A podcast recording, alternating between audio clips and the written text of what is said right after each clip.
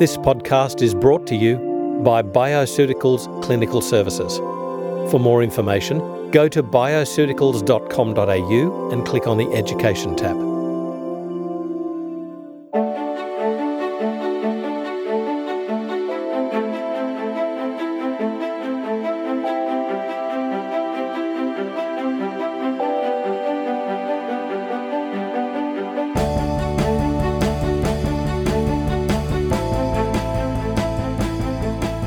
This is FX Medicine. I'm Andrew Whitfield Cook. Joining us on the line again today is Annalise Corse. She's a medical scientist, lecturer, naturopath, and author who's based in Sydney. Annalise has worked as a medical scientist at Charles Sturt University, the Australian Institute of Sport, Australian Biologics, and both public and private hospital pathology laboratories. Annalise has been a practicing naturopath and lecturer since 2008. Annalise is a past board member of the NHAA and is on the scientific advisory board for the Mind Foundation. Most recently, Annalise has contributed to Leah Hechtman's textbook called Clinical Naturopathic Medicine, due for publication in 2018. Welcome back to FX Medicine, Annalise. How are you? I'm really well, Andrew. Thank you for having me again. My absolute pleasure. And today we're going to be diving into COMT and CBS genes. So I will ask you to lead me in this because I am not an expert. Firstly, what are we talking about here with COMT and CBS genes? So, most of the practitioners and students listening may have heard of them as being related to genes in our, not necessarily the methylation pathway, but biochemical, biochemical pathways associated with methylation. Now, the problem is, is that these days, with all the sequencing tools that have been developing after the Human Genome Project, because it's now faster and cheaper to test all of these things going on in our DNA, it's blurred the lines with some of our terminology. So the, the definitions of mutations around COMT and CBS or polymorphisms associated with COMT and CBS is becoming problematic, not just for scientists, because there's a huge debate in the medical literature about what term to use, but also for clinicians in practice. We need to know well, is this something I need to test for? Is this something I need to treat? This is these two particular enzymes or pathways, when I was studying naturopathy, uh, we didn't cover them. There was simply not a single lecture even on this, even in our advanced nutritional biochemistry subjects. So, COMT is a, a gene for an enzyme known as catechol O methyltransferase, and it's particularly involved in the inactivation of the catecholamines and some neurotransmitters, so things like adrenaline, noradrenaline, and dopamine. Um, it's also involved in the degradation of the catechol estrogens. So when we're degrading our estrogens in both the male and the female body, they need to be degraded in the liver, and COMT is involved in that as well. It's also involved in the degradation of um, bioflavonoids as well. So it's as an enzyme or as a gene coding for a protein product, in this case an enzyme, it's part of that group of methyltransferase um, enzymes because what it's doing is it's transferring methyl groups, and this is why, as an enzyme, it's linked with um, methylation pathways because it's taking methyl groups from that methionine cycle, particularly from SAMe, S adenosyl methionine, that hmm. people would remember from that methionine cycle, and it's taking those methyl groups in order to um, fulfill its role as a as a methyl donor and a degrader of catecholamines, catechoestrogens. The second one that we're going to be talking about today is cystathionine beta synthase. Again, it's a there's a gene for this, the CBS gene, that codes for the CBS enzyme. Now, this particular enzyme again is involved in some of these um, methylation pathways or biochemical pathways that are sort of orbiting around that methylation methionine cycle that everyone knows as being the most famous one. So CBS is actually the first enzyme or the step one enzyme in the transsulfuration pathway. So you might remember ah, that one right. as the homos, um, homocysteine down to cystathionine. Yep. And this is a gateway. This is this is an alternative pathway to methionine resynthesis, and it's the only route for homocysteine elimination. So the downstream products of this pathway include our sulfates, taurine, glutathione, so endogenous antioxidant yep. synthesis, yep. and ammonia. So I guess a lot of listeners will have done a lot of maybe postgraduate study around, you know, MTHFR and those types of SNPs. These ones are starting to be mentioned, but they're they're still quite new. So, in a nutshell, that's what they are. Can I just ask, with regards to COMT, we always yes. talk about it with regards to you know estrogen metabolism and and and other neurotransmitter metabolism. What's the active site? Is it in the liver only, or is it elsewhere in the body as well? No, there, there's two. There's actually um, there's two types of COMT mm. that are synthesized. Um, there's there's one which is the soluble form, and then there's one that's known as membrane bound COMT. Now, the soluble form has more of an activity on, or it predominates in the liver, the kidneys, and the GIT. So this is the one that's more associated with things like methoxy estrogens and catechol estrogens and the degradation of estrogens. Yeah. The membrane bound COMT is the major species in the brain. So they're, they're slightly different in terms of their amino acid structure and they have different sites and therefore different receptors in different parts of the body. But they would be, if we would actually look at the amino acid sequence, they'd be extremely similar with only subtle changes there to distinguish between the two types. Okay, but when you're talking about a SNP, wouldn't you then mm-hmm. be looking at a SNP that's relevant for either soluble or membrane bound? Yes, so there's different ones. Um, there are many, many SNPs associated with COMT. It's not just one. There are some that are more common and some that are studied more. Mm. And those SNPs usually involve um, a, a, difference or a substitution of valine to methionine. And usually you'll see that occurring in both the soluble and the membrane bound. Ah, okay. So it can occur in both. Yeah. That that substitution might actually occur in different amounts in um, in the S COMT, so the soluble COMT, and the slightly different numbers of substitutions in the membrane bound COMT. Or position, it might even be position. So the valine might be um, the methionine might be replacing the valine at a specific position yeah. Along that peptide chain, and it differs between the S COMT and the membrane bound COMT. Okay. If that makes sense. And what about the CBS gene? Okay, so with the um, CBS gene, again, there are many SNPs that have been, I guess, discovered or associated with CBS. Again, this is one where we don't really understand just how clinically significant the S, the SNP is. Um, I guess the most important thing with this one is that it is, again, it's a very, very subtle change where you have a, a substitution of one amino acid to another. The interesting thing with CBS and where it differs a little bit to COMT is that the SNPs seem to either upregulate or downregulate the CBS activity. And some SNPs are associated with an upregulation and some are associated with downregulation.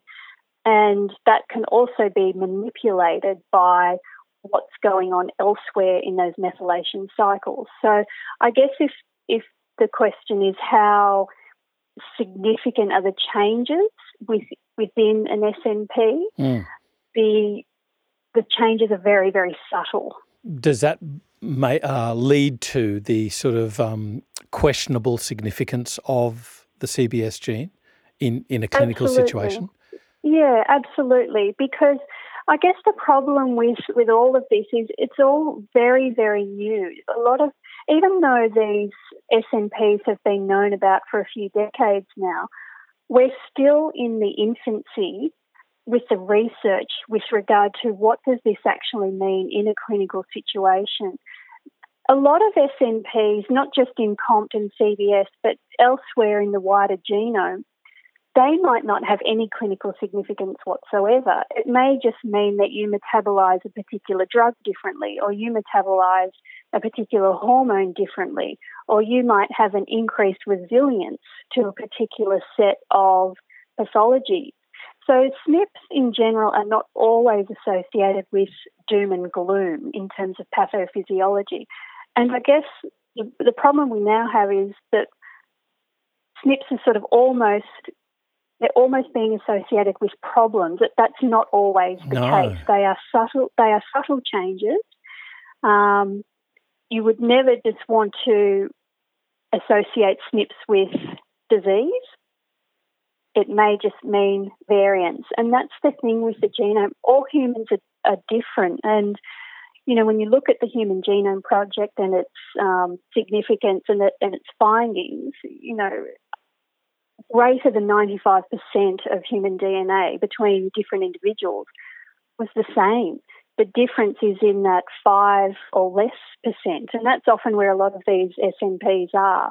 And that's what makes us different. It doesn't necessarily make us these genetic mutants that are going around having uh, an, increased susceptibility to terrible diseases. That's not always the case. What are the conditions for which these SNPs are clinically relevant then?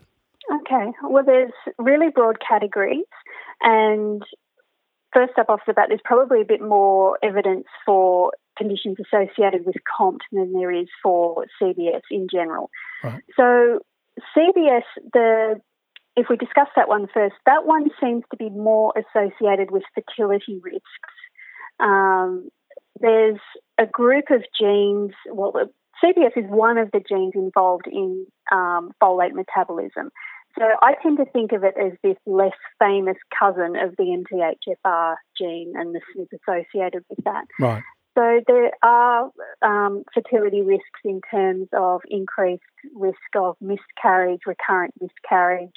When a pregnancy is established, there's often an increased risk of preeclampsia and generally folate metabolism in general, so the ability to activate folate for the growth and embryology of the growing baby, that does depend on this CBS gene.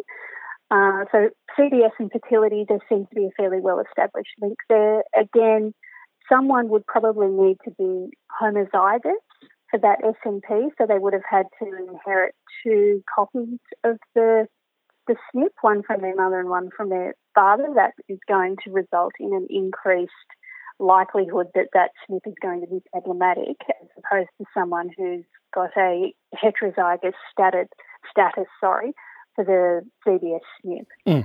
Um, usually you can, studies try to quantify how much of a increased or decreased enzyme activity there is based on heterozygosity versus homozygosity. That's it is a tricky thing to do. It's not um, it's not established very well in the literature yet. I guess with with things like certainly fertility, you tend to hear of, of um, people having recurrent issues with fertility before they actually delve into the reasons why there's issues for fertility.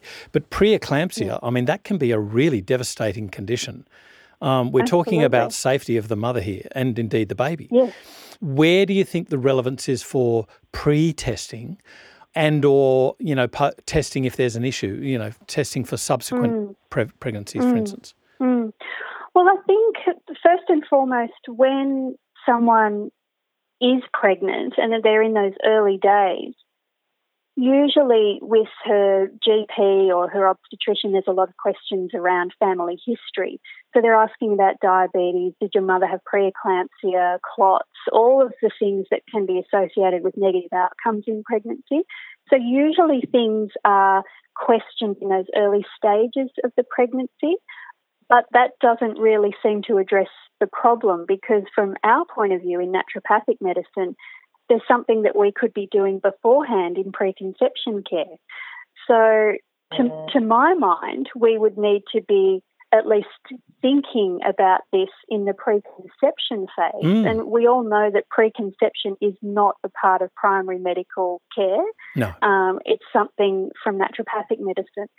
So it's up to naturopaths, I think, and nutritionists and herbalists or whoever it is that's doing the preconception work to identify with the the lady who's thinking of conceiving, well, what did your mother have preeclampsia? Do, do you have any sisters? Did they have preeclampsia? What about your grandmother? And if you're getting strong indications of a family history, then it might be worth thinking about things like MTHFR, CBS, SNPs.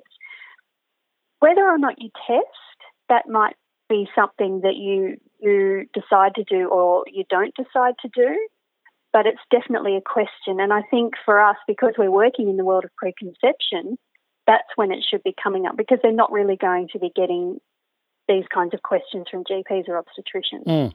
Look, I've got to ask the question here though. Like, I'm always concerned about over testing.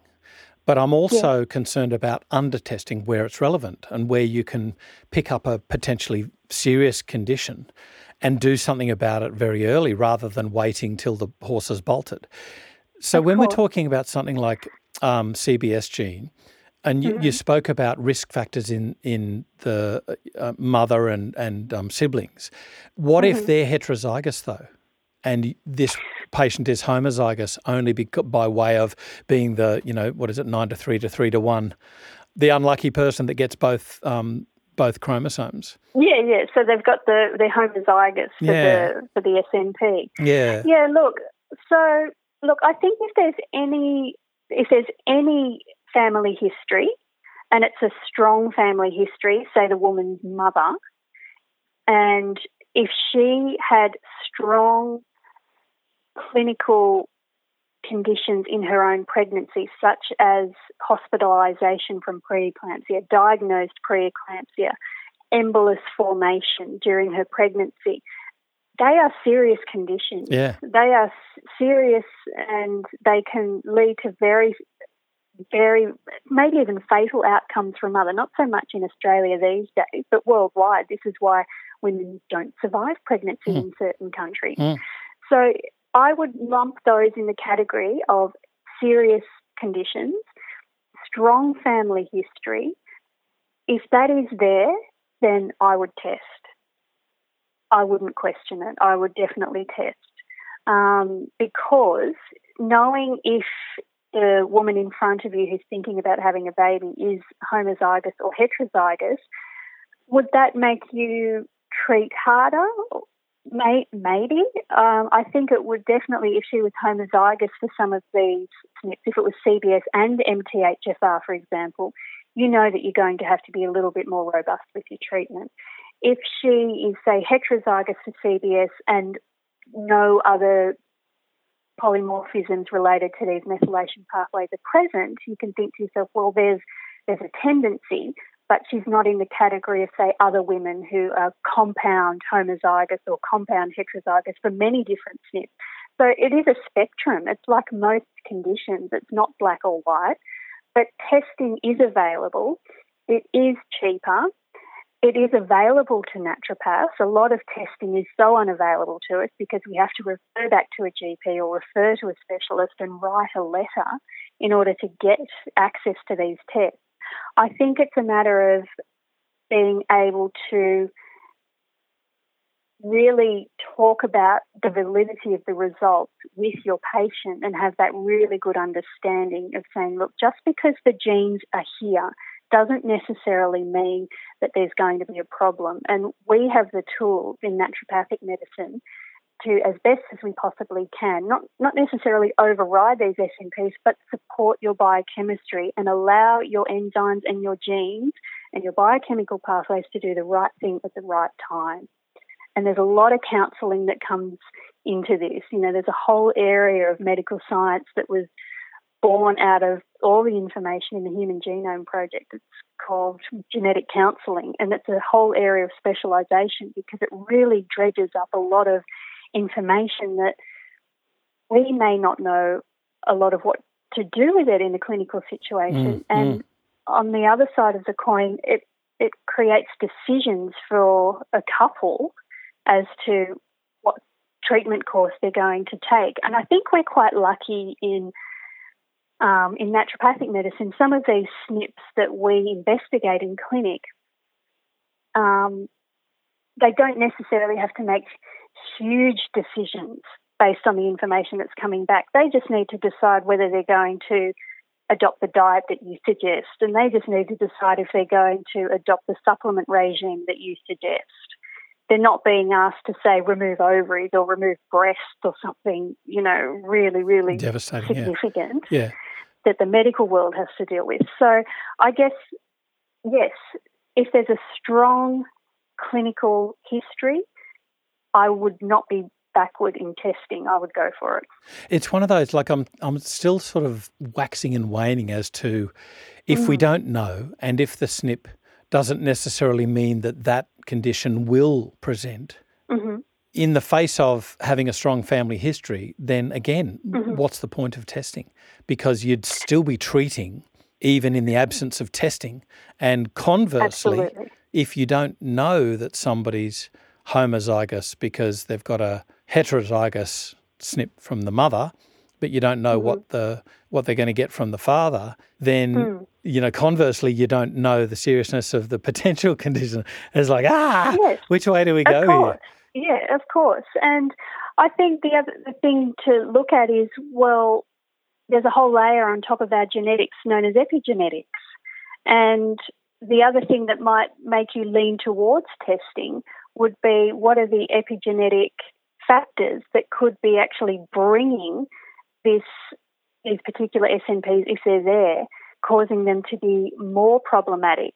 So if you've got that typical situation of long-standing poor dietary history, long-standing toxicity issues, environmental toxin exposure, a history of smoking in particular, which is a huge drain on all our methylation pathways, ethanol abuse, a huge amount of stress, um, a microbiome that has basically been deconstructed over mm. decades because of all of those poor dietary habits, environmental, lifestyle factors.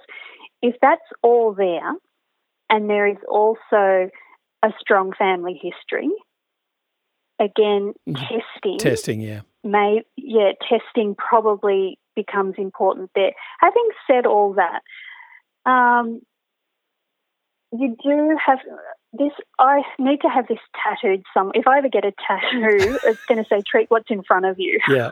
There's two tattoos I'm going to get, and they're both about nat- naturopathy, and that's one of them. It's "treat what's in front of you." Yeah. So if you can see that there's this couple or this woman is thinking about having a child, having a baby, and you've got that diabolical um, backstory in her family history and a, a diabolical um, history of poor diet, poor health, etc. It probably won't change how you're going to treat her. No, that's right. Yeah. I I think possibly it might come into play where you have to use your judgment and possibly the art of naturopathy in is this going to help with her compliance? Would having a test actually ah. help with patient compliance because yes. in many areas, not just in in what we're talking about today, but in many areas of naturopathy and medicine, sometimes a test and having that in front of them makes them follow your advice. In your experience, do you find that testing can either cause guilt, if you like, oh my God, I'm going to hand over this gene to my baby, or do you find, as you've just mentioned, that it can actually help the person to say, right, I now know that there's something that I need to consider managing, and I now have the evidence to say it could potentially be that way. Not that it is, mm. but that it could mm. potentially be that way. In your experience, mm. how do you find patients um, feel about testing? How do they respond? Look, there's always apprehension with genetic testing. It's it's very different, isn't it, to just going and having a full blood count and being checked for anemia because it's your genes. And a lot of people have that, you know, in the general population, when you talk about genetics, it's something you can't change. It's something you've inherited. It's something that you've got your quota of genes. You've got um, the information there in your genes, and once once whatever is there is present, there's nothing you can do about it. So, people are always nervous. I think is the way that I've found is that if you say, look, maybe we need to test for this to see how you're going to say cope with a particular um, dietary change or, or, whatever. So there is apprehension, no mm. matter no matter their background. I, I see a lot of women from scientific backgrounds in my clinic, and they're apprehensive. Right. Even um, people that work in genetics, they're apprehensive.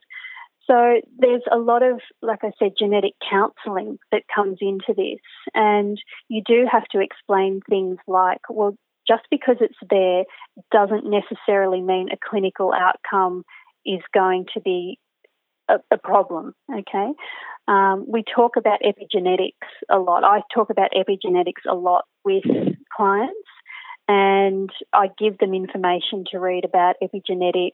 I talk about that this is this is the layer above our genetics that we still know virtually nothing about. So it's all about things like diet, lifestyle, stress, sleep, whether or not we smoke, whether or not we consume a lot of alcohol, drugs, etc.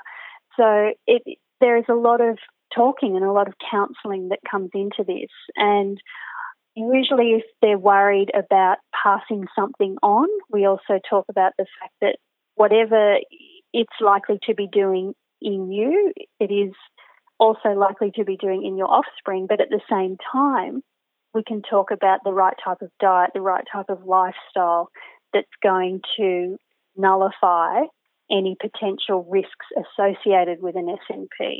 And I also talk about the fact that these things have probably been in the human population for goodness knows how long. And it's only now that because we know about it and we can test it that that we're even having this conversation.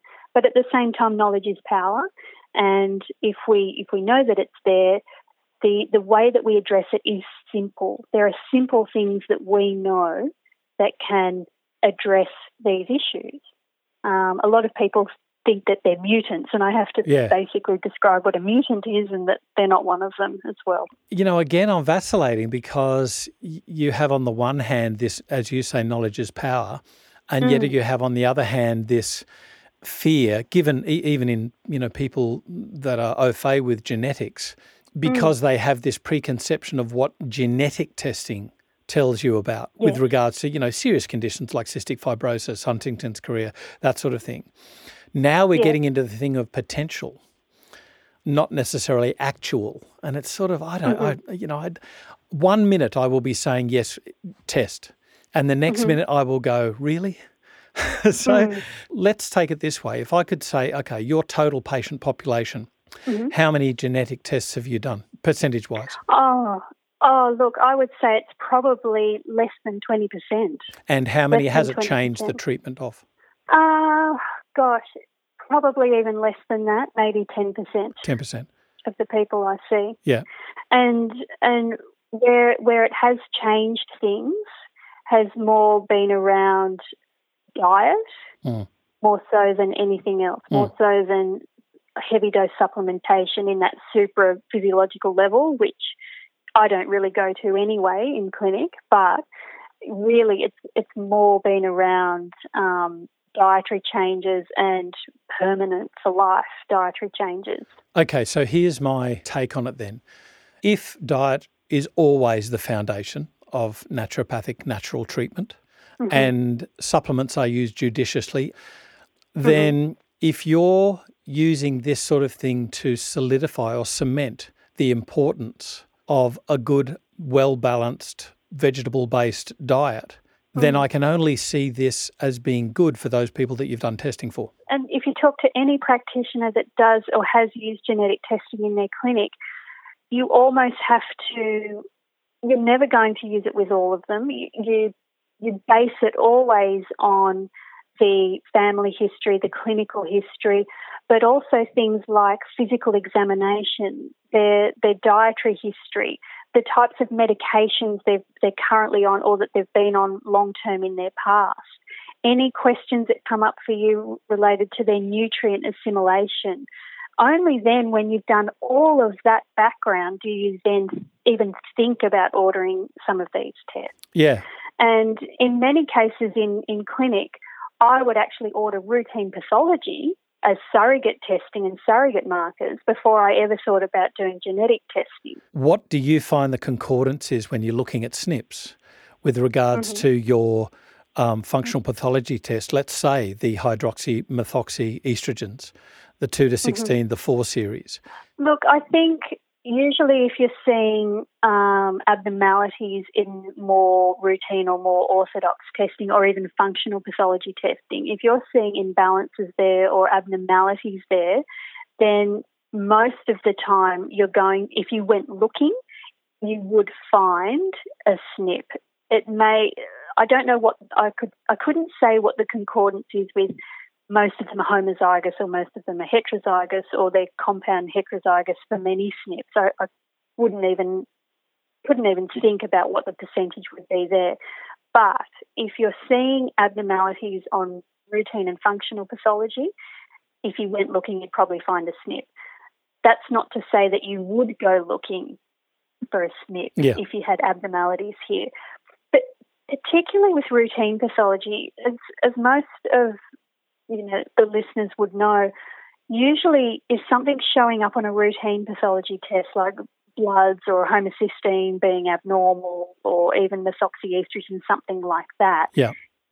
Usually there's a fairly decent amount of pathology underlying that because the body does really like to keep things healthy and keep things balanced. So if something's showing up in, say, blood or serum or even urine, then usually there's a problem. You know, homeostasis has gone awry somewhere.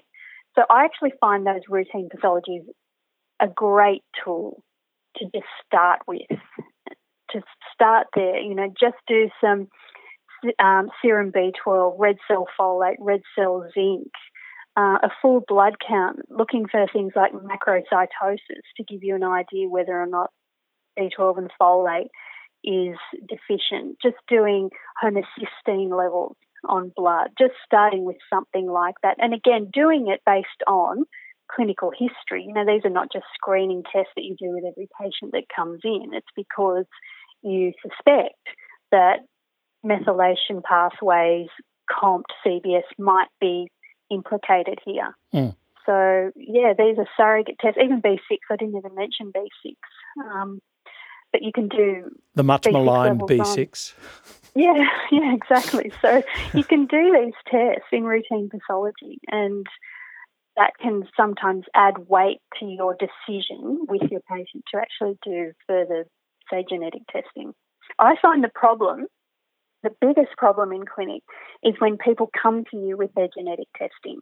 Oh, okay. And they've they've ordered it over the internet um, or somewhere. Yep. They've had it done, and then they come to you with a paper or a result sheet saying, "I've got this. Mm. What, what do we do about it?" And then you're sort of working backwards. You then have to do everything that you might not have ever needed to do with them had you seen them at the beginning of the journey and didn't have any genetic testing to go on. Yeah. So there's a lot of genetic counselling that comes into that. There's a lot of backtracking that comes into it. You you might then have to talk about routine pathology as a way of saying, well, okay, you've got these SNPs, but let's actually see if they're causing a problem for you. If you're concerned, we can do the routine pathology and see if it's actually manifesting in a physiological sense, and we can pick up deficiencies in in your bloods or your urine. But at the same time, the treatment will still be the same. It'll still be dietary intervention and lifestyle intervention and looking for any kind of epigenetic factors that might tip the balance in favour of the abnormal effects of the SNP. You were talking before about epigenetics. I guess we've got to go there with regards to diet, nutrition, lifestyle. I remember Mike Ash saying mm-hmm. if nutrition is really where the pedal hits the metal, should we just mm-hmm. be talking about nutrition anyway with regards to epigenetics because we're doing it anyway? We should be advocating yeah. a good, healthy diet and lifestyle anyway. So, yeah. what therefore is the facility of testing? However, mm. there's this backflip about it gives you knowledge to say, I should be leaning this way with regards to my diet. So, with regards to epigenetics, how do you decide what uh, focus to take with regards to diet? I think it depends. There's a little bit of how someone practices that comes into this a lot, I think. Um, for me and how I practice, diet is everything, mm. no matter what, no matter what treatment you need to do for someone or what conditions need to be corrected. It's always diet first. Now, my belief is that because we've gotten so far away from our evolutionary diet, and this is just all my theories, because we've gotten so far away from our evolutionary diet, these SNPs have more of a chance to cause problems. Now, the problem I'm finding is that when people present and then you start talking about getting back to, say, a more evolutionary based diet, there are compliance issues. There are issues around time and how long it takes to actually prepare meals that allow you to follow an evolutionary diet. There are social issues that surround why people won't follow an evolutionary diet, but I truly believe, I, there's no science to back this up, but I truly believe that if we were supplying our body with, you know, great quality food, the correct amount of protein, fat, good carbohydrates, if we didn't have all the issues that we have with the food supply that we now have, I really don't think that these SNPs would be really manifesting clinically as much as they are now. Oh, for sure. But what yeah, Absolutely. so what we what we have is is a bit of a conundrum because there's all these different reasons why people can't or won't follow an evolutionary diet. And so that's why we're having to talk about things like say epigenetics and, and you know stress comes into this as well. But and that's why we're sort of talking about um, the idea of maybe having to go and modify enzyme activity with high dose supplementation. Mm. So, so for me, I think the the epigenetic um, storm that can happen from this is never going to be as problematic if the foundation underneath, which is food, it's not, you know, for me, herbs are medicines. They're not something that provides a foundation to our health. It's not, you know, nutrition provides the substances that actually build our body, that builds our genes, that builds our enzymes, that builds our neurotransmitters. And if that foundation is correct, then the epigenetic insults usually wouldn't be as severe when they come. And the other thing is modifying those epigenetic insults as much as we possibly can.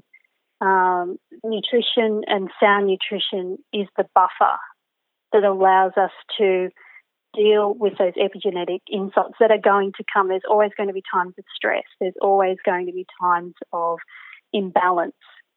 But if that foundation is solid, we tend to weather those storms a lot more easily. Mm. You mentioned getting away from our ancestral diet. We've also gotten mm. away from our ancestral lifestyle as well, though. The production of adrenaline in ancient times um, mm. would have mm. been rather acute to to save your body from death, to yes, get away from that lion. Nowadays, it's to get away from rent or yes. marital stress or, or you know, yes. work stress. It's all of those factors, food and lifestyle and the types of stresses, the the way we sleep, everything. Everything is involved. Yeah. So then can I ask you when you're talking to patients about dietary intervention, do you mm-hmm. ask them how much they're willing to give, how much they're willing to change? Yes. How do you approach that? And I've got to ask, how do you get them to commit? And how do you find okay. that? How successful do you find that? Um, usually, a little bit of, I guess, getting away from the whole. Well, this is all my knowledge in the the sciencey part of it, and just talking to them as one human to another. And it's almost like you just want to take the practitioner hat off for a little while and say, look, this these are not easy things to do. People being asked to change their diet, possibly for the rest of their life. These are not easy things to do. So you have to talk about things like willpower and commitment. And I actually read a lot. I'm reading more of the to help me be a better practitioner. I'm reading more about how to talk to people as opposed to all my biochemistry stuff. Yeah. Because I'm finding that that makes so much more of a difference. So I recently read um, about this, this idea in psychology that willpower is absolutely bollocks.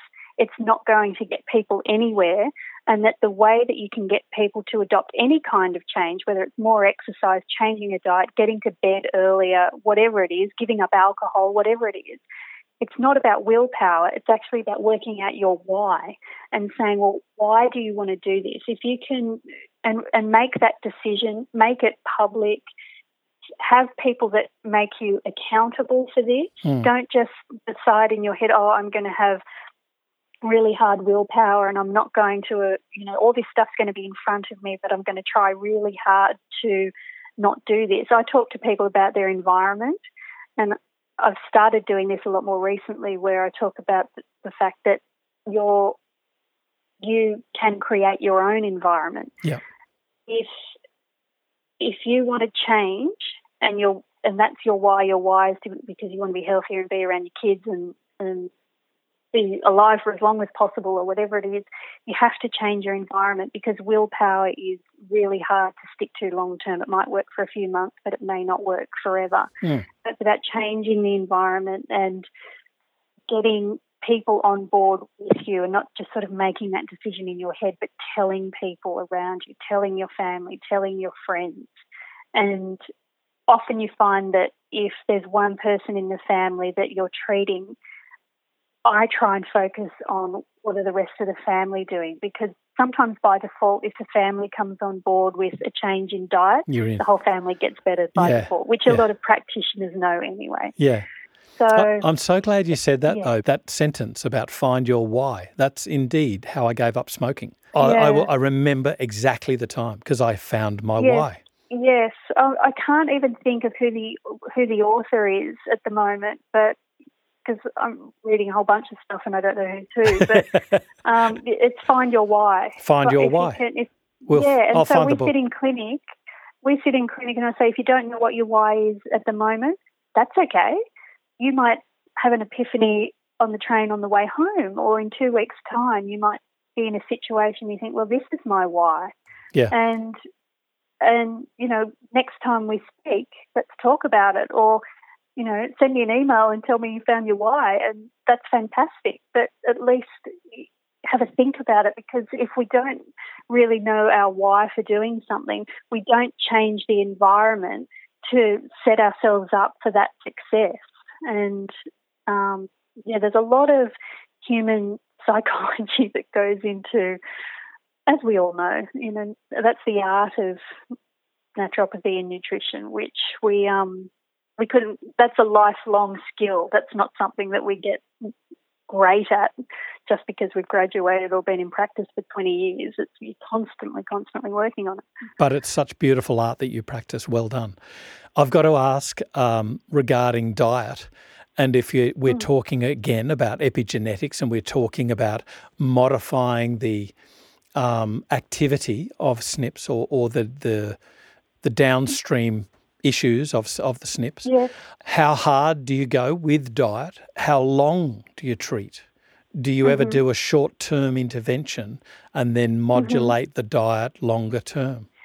I guess the short answer to that is um, if so, say it's a scenario where you don't have any genetic testing in front of you and you're just going based on a clinical hunch or not even a hunch, but clinical evidence of the person in front of you, always diet and always hard in, in those first few months and then modified as you, I guess, get feedback from the person as to, you know, you have to think about why they're coming in. So they might be coming in for a mental health issue, they might be coming in for fertility issues, they might be coming in for any number of reasons related to COMT, CBS, methylation.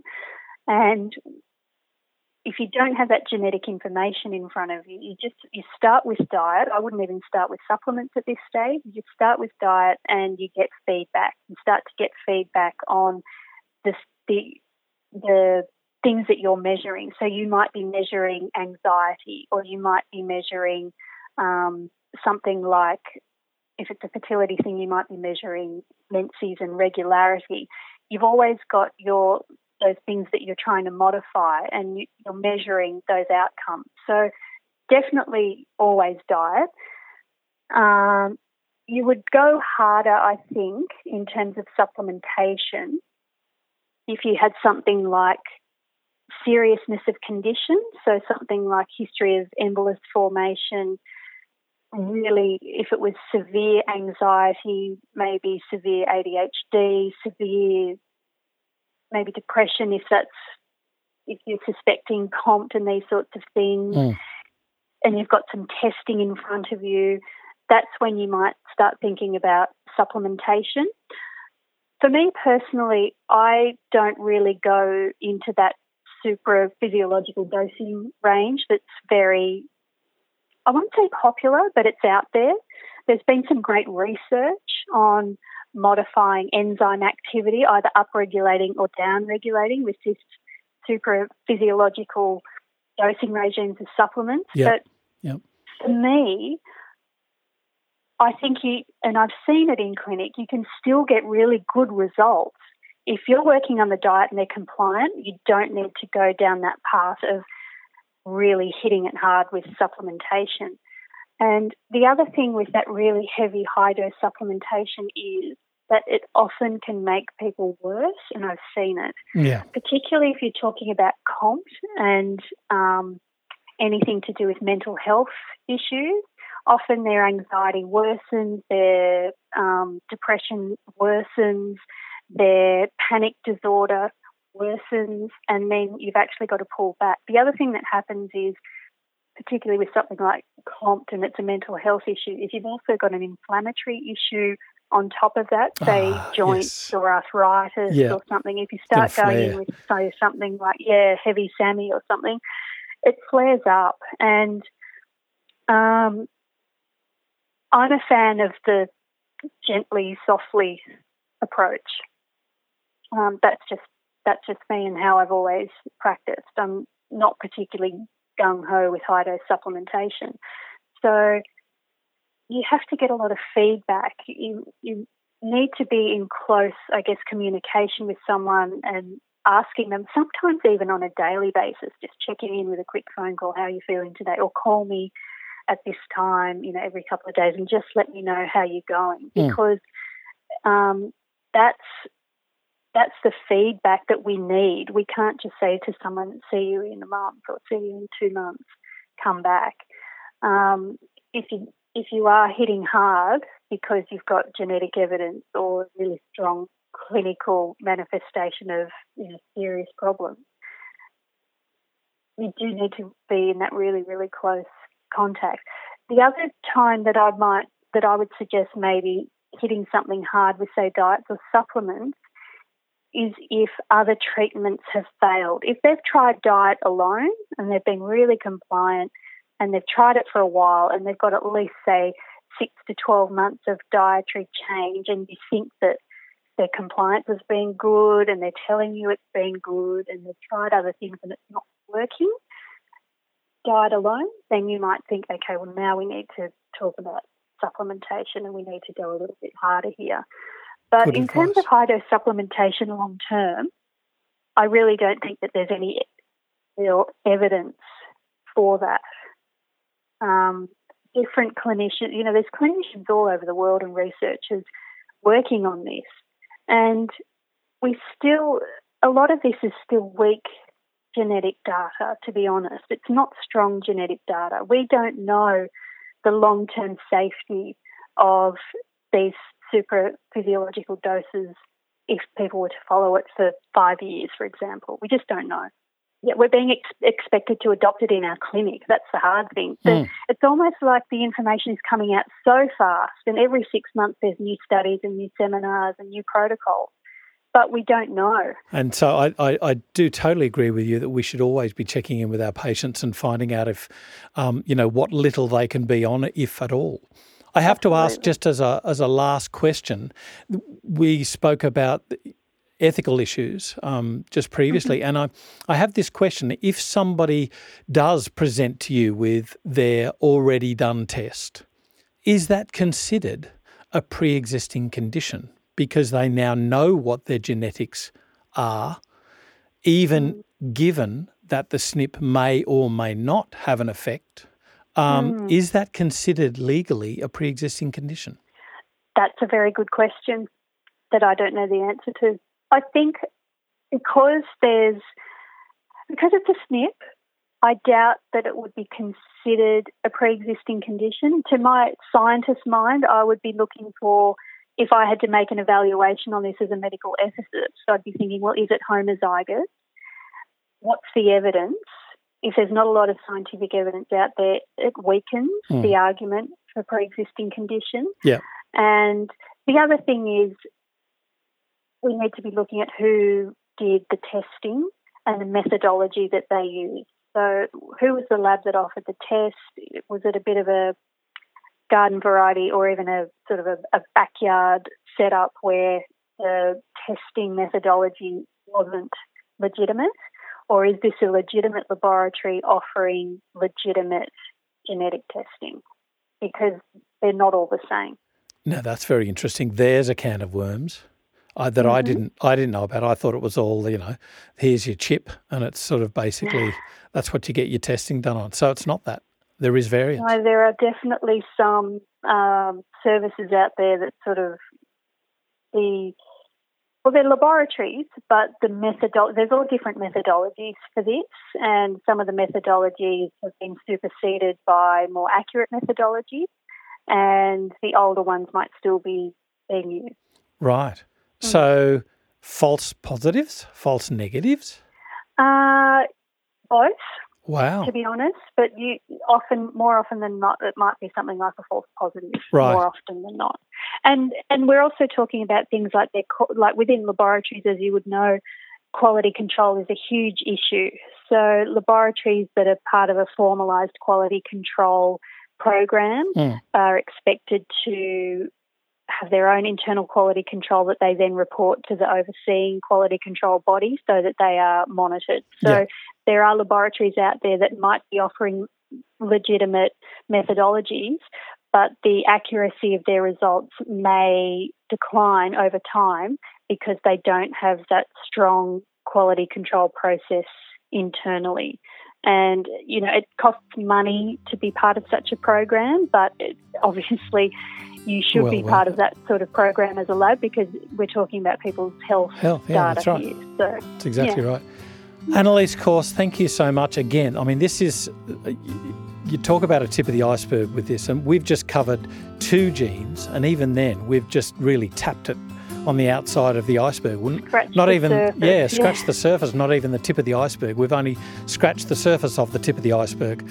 But I do thank you for taking us through um, you know, the, the relevance, if you like, of testing. And I yeah. do really admire you for teaching us the, the real uh, ethical stance that one should take as a practitioner when you're looking at, mm, you know, whether you're going to test or not, and indeed how you're going to treat people. So thank you very much for taking us through this today. Thank you so much. Thanks for the opportunity. This is FX Medicine. I'm Andrew Whitfield Cook.